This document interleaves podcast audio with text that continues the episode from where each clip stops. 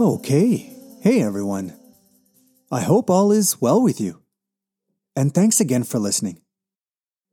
Okay, well, so I think it's fairly uncontroversial to say that today we live in a culture marked by constant appeal to, well, let's call it positive thinking, right?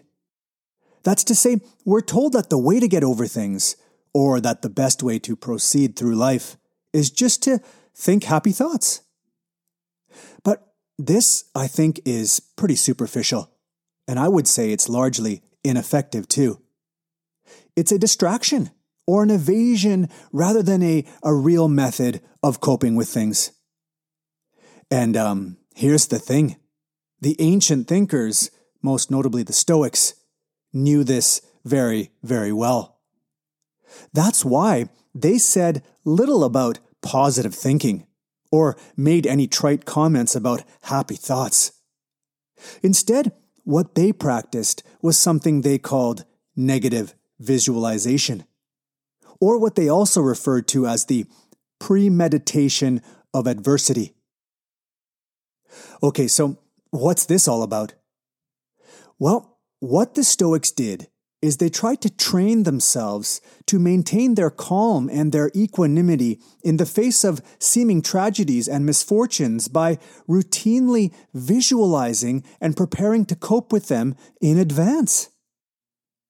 In other words, to put it more bluntly, they believed that by spending some time thinking about the bad things that can happen to us, that this will lessen their impact on us when they do happen. After all, as Marcus Aurelius said, misfortune weighs most heavily on those who expect nothing but good fortune. That is, if you think your life is going to be nothing but a sunshine and rainbows, you're probably in for a real shock. So, given that life is often beset with suffering and tragedy, what's the best strategy? Well, to paraphrase Seneca, in times of peace, prepare for war. More specifically, this is what Seneca says. He says, "It is in times of security that the spirit should be preparing itself to deal with difficult times." This is what the Stoics meant by the exercise of negative visualization. What they meant was that we should practice imagining the worst-case scenario now, even if it's not necessarily going to happen.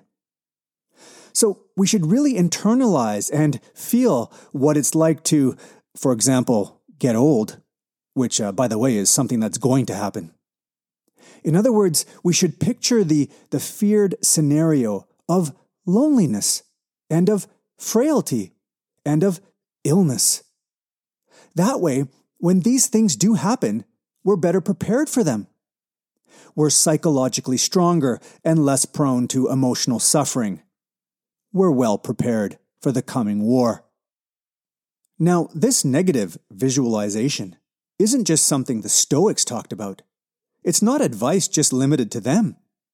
No, it's now quite clearly something that's accepted and practiced by psychology in general. That is, the research is pretty clear that people who are capable of accepting and internalizing negative thoughts and feelings without being overwhelmed by them turn out to be stronger and more resilient in the long term than those who avoid such experiences. This is why it's important to cultivate rational and realistic beliefs and not live in flights of fancy or practice wishful thinking or anesthetize ourselves with happy thoughts.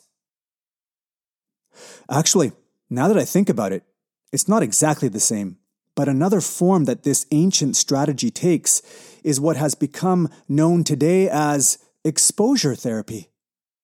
Exposure therapy says that when we avoid something we don't like, we sustain a, a kind of anxiety about it. So what this therapy recommends is that we, well, we confront our fears head on, and so reduce the distress they cause us. So the idea is that if we face our provoking situations in reality and do so in a gradual and prolonged way, then we will reduce our anxiety about these things over time. Actually, I'm reminded here of something that Rousseau says in his book on education called Émile. He says that children who grow up with spiders don't fear them when they get older.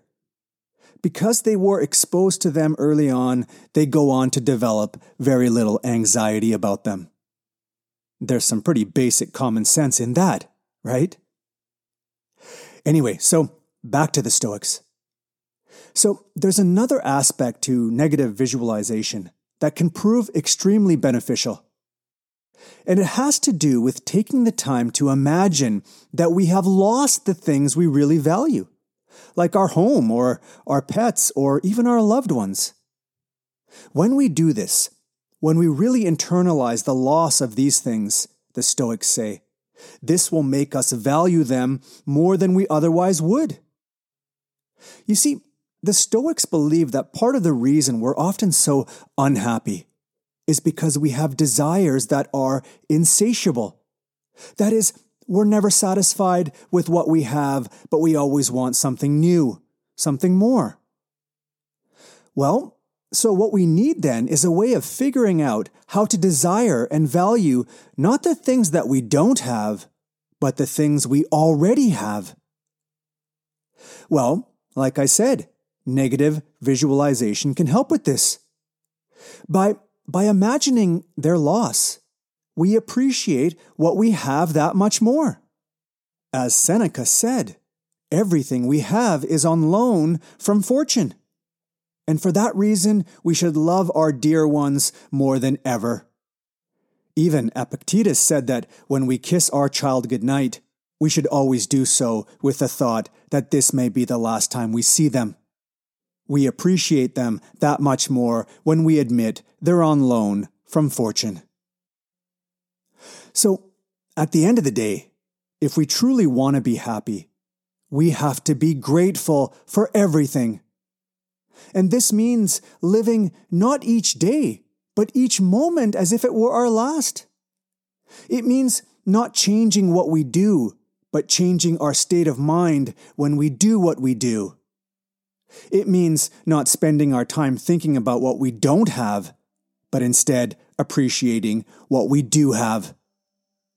It means recognizing that every time we do something, it could be the very last time we do it. A recognition that will invest what we're doing with a significance and a passion that would otherwise be absent. Once we really admit to ourselves that what we do may not be repeated, everything we do will become an absolutely extraordinary event. I don't know. Sounds like a pretty good strategy to me.